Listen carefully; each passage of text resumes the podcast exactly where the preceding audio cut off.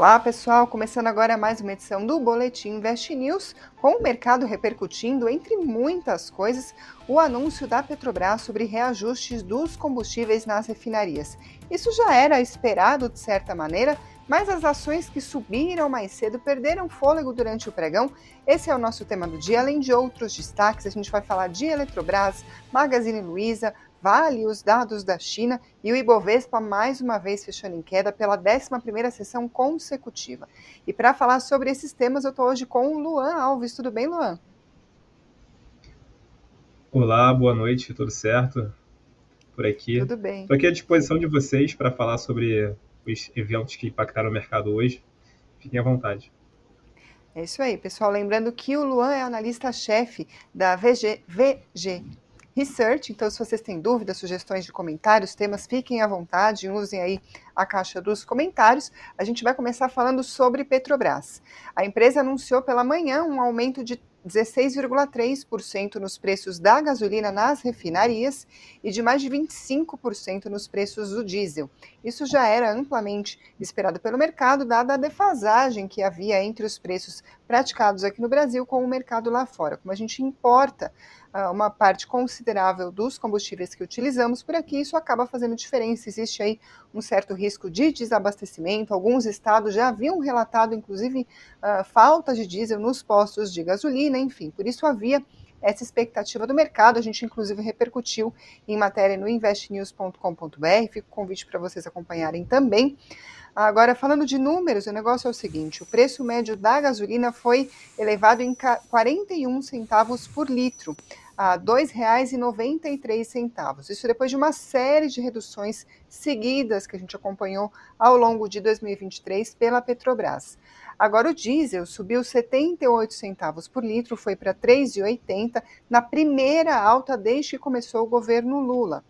Aí a gente viu a repercussão, aí falando das ações, pela manhã chegaram a subir aí perto de 5%, tanto o papel Petro 3 quanto o Petro 4, ou seja, ordinário e preferencial. Só que aí essa alta toda foi diminuindo, foi perdendo fôlego ao longo do pregão, e aí a ação ordinária caiu 21, 0,21% e a ação preferencial subiu 0,72%, ou seja, até dificultando aí para a gente entender o que, que o mercado achou, já que as ações foram uma para cada lado. Então, Luan, ajuda a gente a entender. Afinal, foi uma notícia positiva ou negativa para a Petrobras? Então, é, de forma geral, uma notícia positiva. O mercado tinha bastante expectativa com relação a esse reajuste, como você mesmo falou. É, a defasagem estava da ordem aí de 25%, diesel e gasolina. É, a Petrobras implementou esse reajuste, não foi integral. A nossa conta aqui interna, a gente teve um reajuste é, praticamente integral no diesel, mas a gasolina ainda está um pouco defasada. Como vocês podem perceber, ela teve um reajuste ali da ordem de 16%, se eu não me engano. Ficou faltando na nossa conta algo entre 5% a 10%, mas acaba que o governo ele tem, a, a companhia tem um pouco mais de flexibilidade para implementar esse reajuste assim na, na margem. É, então, assim, no geral, é positivo para a empresa porque reforça a independência da companhia e também a política de preço que ela está tentando implementar é, acaba regulando um pouco mais o mercado interno. A gente teve uma privatização de parte das refinarias, já tinha uma demanda grande para tentar recompor esse preço, é, alguns relatos de falta de, de combustível em algumas regiões, etc. Então, é positivo para a companhia e para o setor como um todo, é, olhando o mercado de petróleo e gás. Quando a gente olha para as métricas de inflação e para o consumidor, isso é negativo. A gente está vendo que esse aumento de combustível acaba tendo impacto nos índices de inflação. Uhum. É, o mercado já esperava isso, então a gente sabia que a inflação iria subir de fato. A gente chegou com, a ter um IPCA ali próximo de 3,5% é, nesse último últimos dois meses. A perspectiva para o final do ano já era uma aceleração para ao redor de 5%. É, mas, de fato, a gente precisa acompanhar agora essa evolução do, do preço do Brent, que acaba sendo o principal vilão aí para a inflação. Se ele continuar subindo, a companhia vai acabar tendo que fazer outro reajuste e a gente acaba perdendo a meta de inflação desse ano. Isso pode atrasar um pouco o Banco Central na política de corte de juros para 2024. É, além disso, porque a ação caiu ao longo do dia?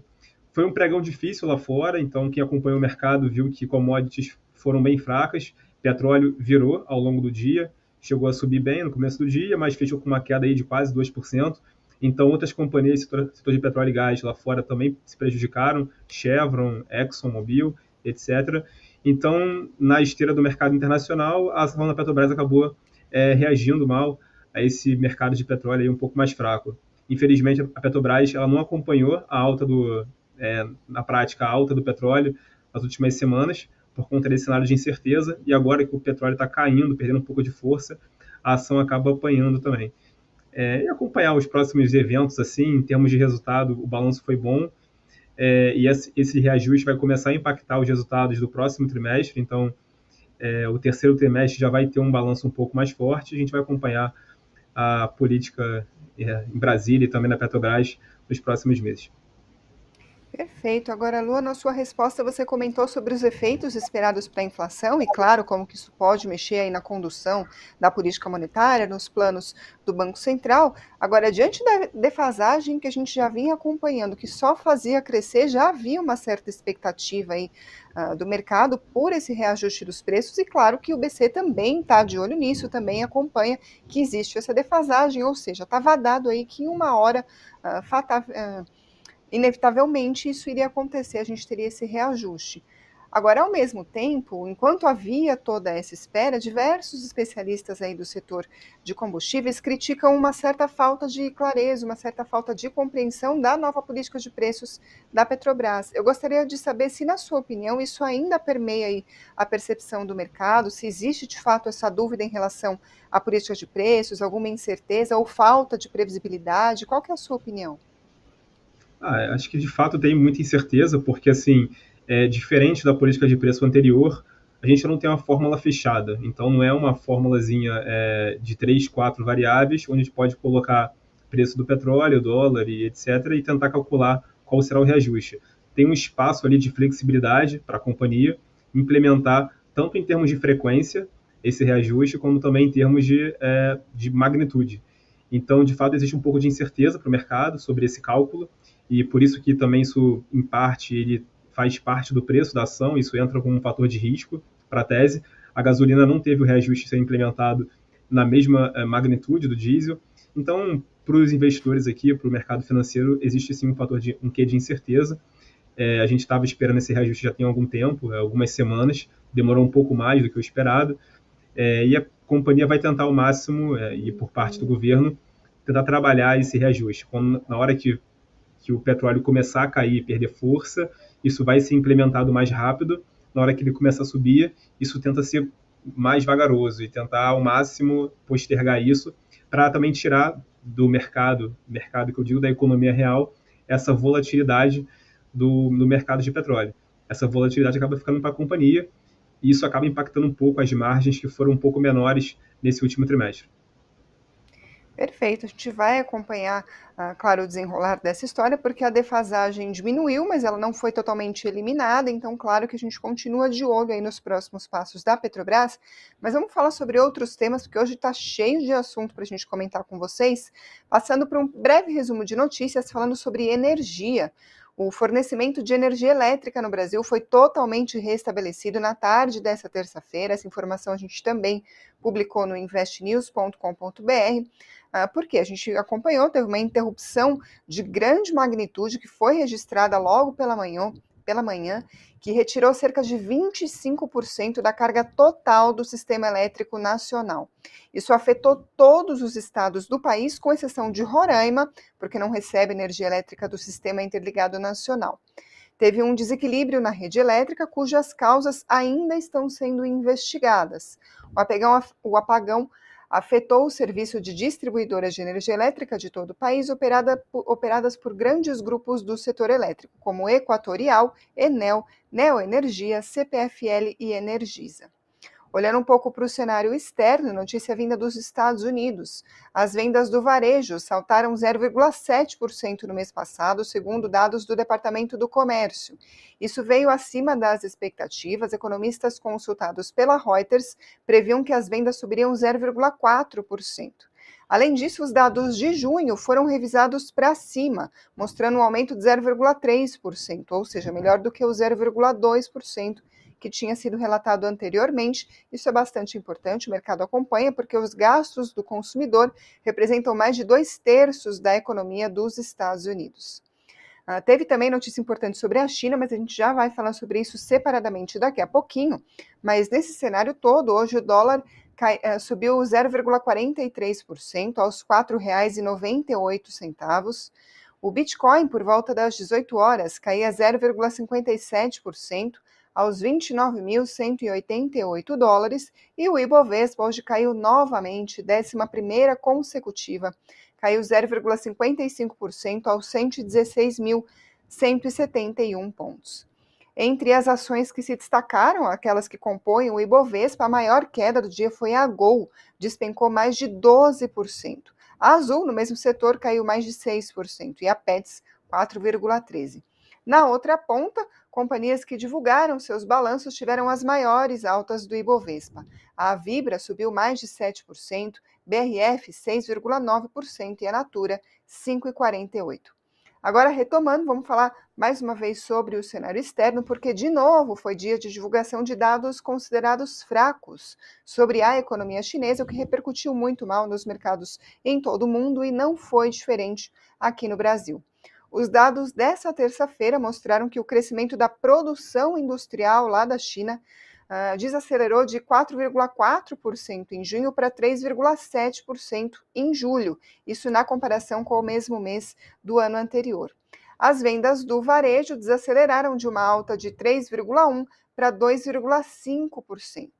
Um pouco antes da divulgação desses dados, o Banco Central lá da China cortou de maneira inesperada uma série de taxas de juros bastante importantes por lá e seguiu com esses cortes depois da divulgação dos números. Mas isso não foi suficiente para animar os mercados, não foi suficiente para mostrar que há medidas de estímulo suficientes para reanimar a economia da China.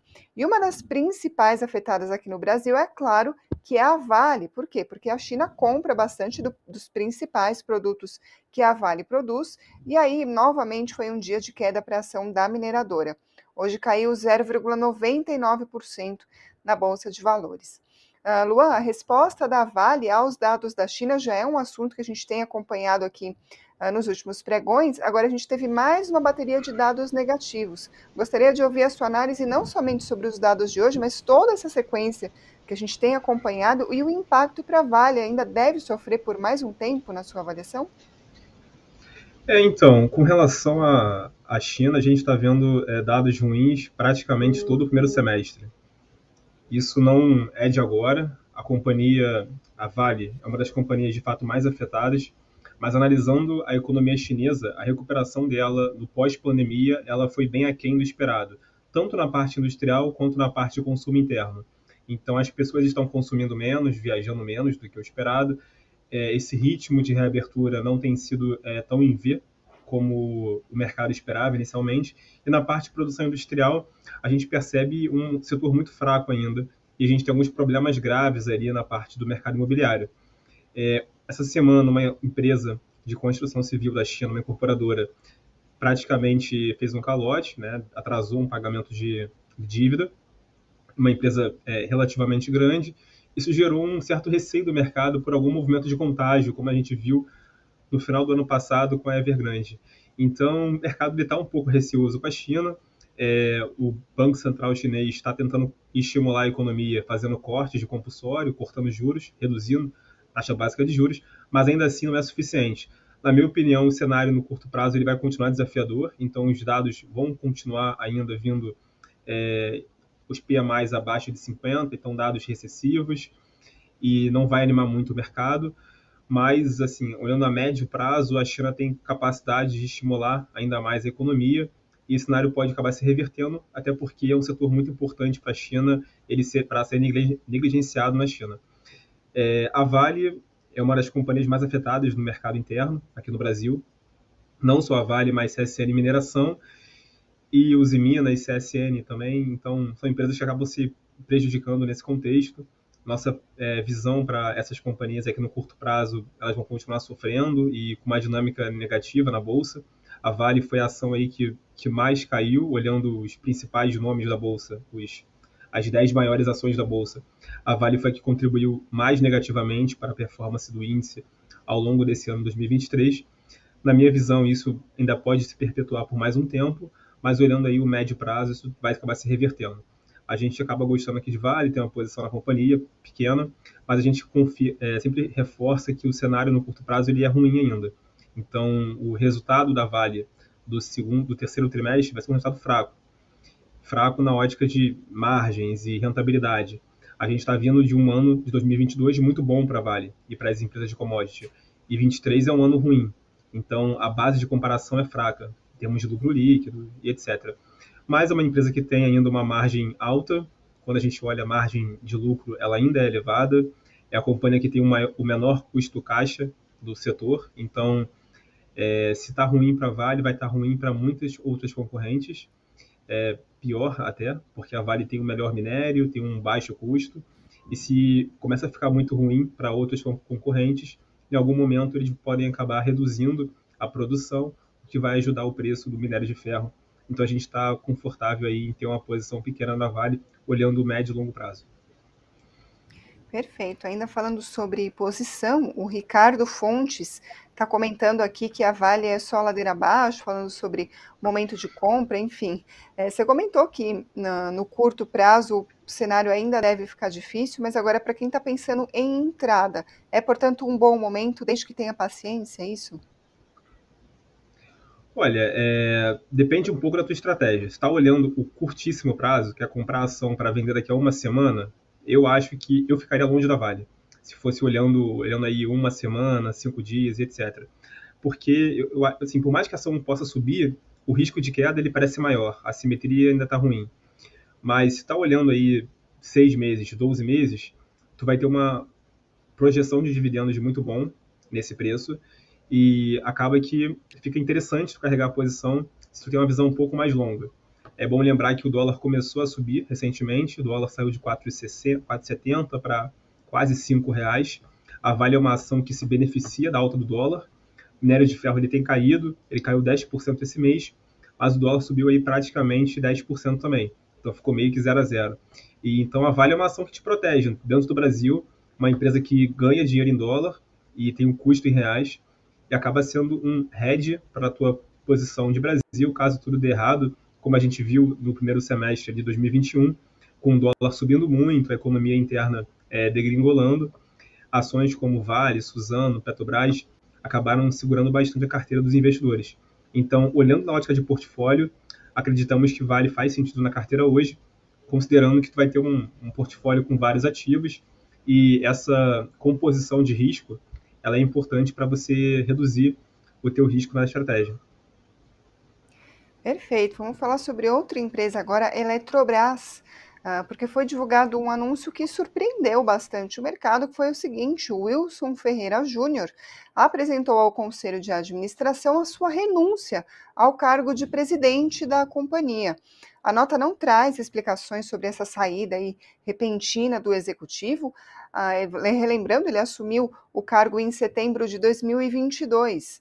Para o seu lugar, o Conselho de Administração elegeu o Ivan Souza de Monteiro, que renunciou aí à função de presidente do colegiado para assumir o posto de CEO. Ele já atuou como presidente da Petrobras durante o governo de Michel Temer.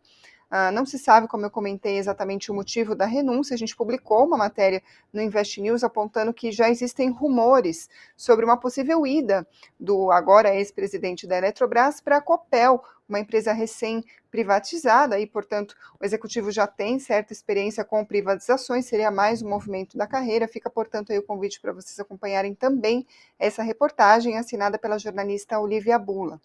Uh, nesse cenário, a gente viu o mercado repercutindo de maneira negativa, a ação hoje caiu mais de 3%, chegou a perder mais durante o pregão.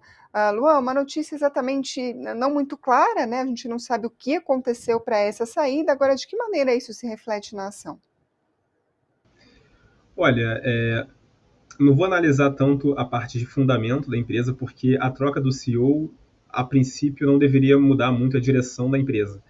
É, mas é bom entender um pouco da história do Wilson. Ele está na companhia desde 2016.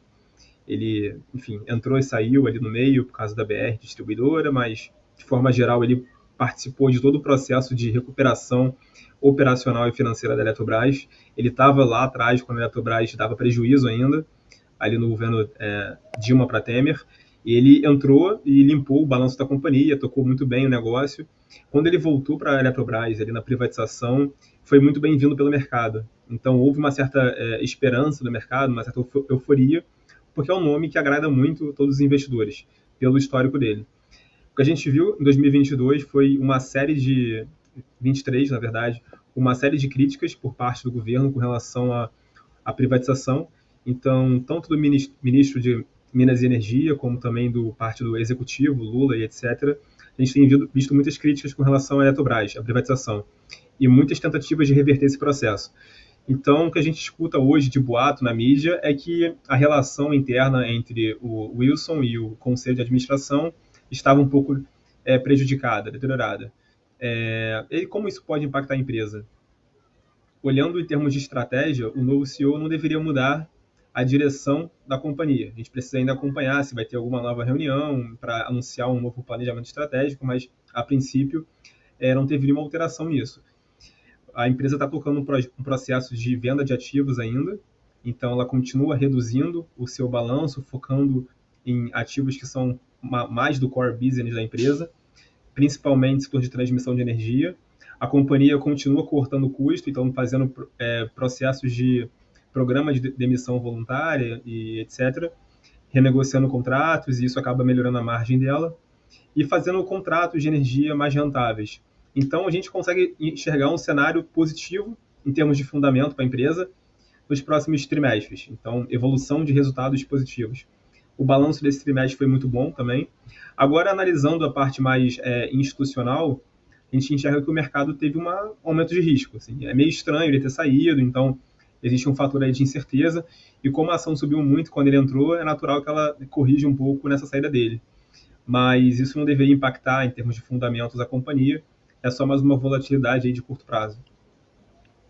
Perfeito. Agora, para finalizar aqui os assuntos que a gente separou para trazer para vocês, um outro balanço que também repercutiu no mercado hoje, Magazine Luiza. Teve um prejuízo líquido ajustado de quase 200 milhões de reais no segundo trimestre. Isso é uma piora de mais de 77% na comparação com o mesmo período do ano passado. Além de ter havido essa piora, também veio pior do que as expectativas. Analistas, em média, esperavam um prejuízo líquido de 186 milhões de reais, segundo os dados da Refinitiv. Ah, segundo a própria Magazine Luiza, o que puxou esse resultado foi o seguinte: ah, esse movimento foi influenciado principalmente pela redução de 1,7 ponto percentual na margem bruta de mercadorias, devido ao aumento dos impostos que estão sendo gradativamente repassados para o preço final, fecha aspas. A ação hoje caiu 2,46%, mas chegou a perder mais na mínima do dia. Luana, na sua avaliação, o balanço veio de fato bastante negativo? Sim, foi um balanço bem negativo para a Magazine Luiza. É, a gente já esperava um resultado ruim, na ordem ali de 200 milhões de prejuízo, ele veio um pouquinho pior. É, assim, uma empresa que está ainda se reestruturando, teve uma piora de margem, de rentabilidade, a geração de caixa foi muito fraca, é, tem um baixo crescimento no varejo de forma geral. A Magazine tem dificuldade ali ainda de é, ser competível, é, competível em alguns segmentos do, do setor. Ela consegue vender muito bem é, produtos de alto ticket, então linha branca e eletrônicos que são acima ali de mil reais. Mas a dificuldade da companhia hoje é tentar é, ser competitivo em, em produtos menor, menor ticket. E é um mercado que cresce mais, porque, enfim, é onde a Shine e a Shopee estão atingindo bastante, Mercado Livre também. É, os produtos que são mais caros, então geladeira, linha branca, eletrônicos, dependem um pouco mais do ciclo de crédito e a gente está vendo que ainda é desafiador. Na parte do, do, cartão de crédito da Magazine Luiza, teve uma piora de inadimplência também. Então, o Magalu Credit teve uma piora de inadimplência, isso acabou impactando também o resultado mas a teleconferência de resultados deu uma certa acalmada no mercado, uma direção onde o segundo semestre ele acaba sendo um pouco mais forte, sazonalmente. As vendas do varejo é, ao longo do tempo foram se deslocando para o período da Black Friday e do Natal, então o último trimestre do ano ele é muito mais forte. Então é, é natural esperar um terceiro e quarto trimestre melhor, e o mercado entendeu isso, talvez, a nossa opinião, o fundo, em termos de resultado, do ano ele acabou de passar, daqui para frente os resultados melhoram. E dito isso, a ação se recuperou ao longo do dia, chegou a cair ali quase 8% e fechou com menos 2, menos 3. É, durante a teleconferência isso foi reforçado e eu acho que o mercado acabou comprando um pouco esse discurso. Perfeito. A gente tem alguns minutos antes de finalizar a nossa transmissão e o pessoal deixou aqui alguns pedidos uh, de comentários. Vou trazer alguns e aí você me diz aí o que podemos comentar nesse tempo que nos resta. Por exemplo, Luiz Fernando Souza perguntando se tem salvação para CVC.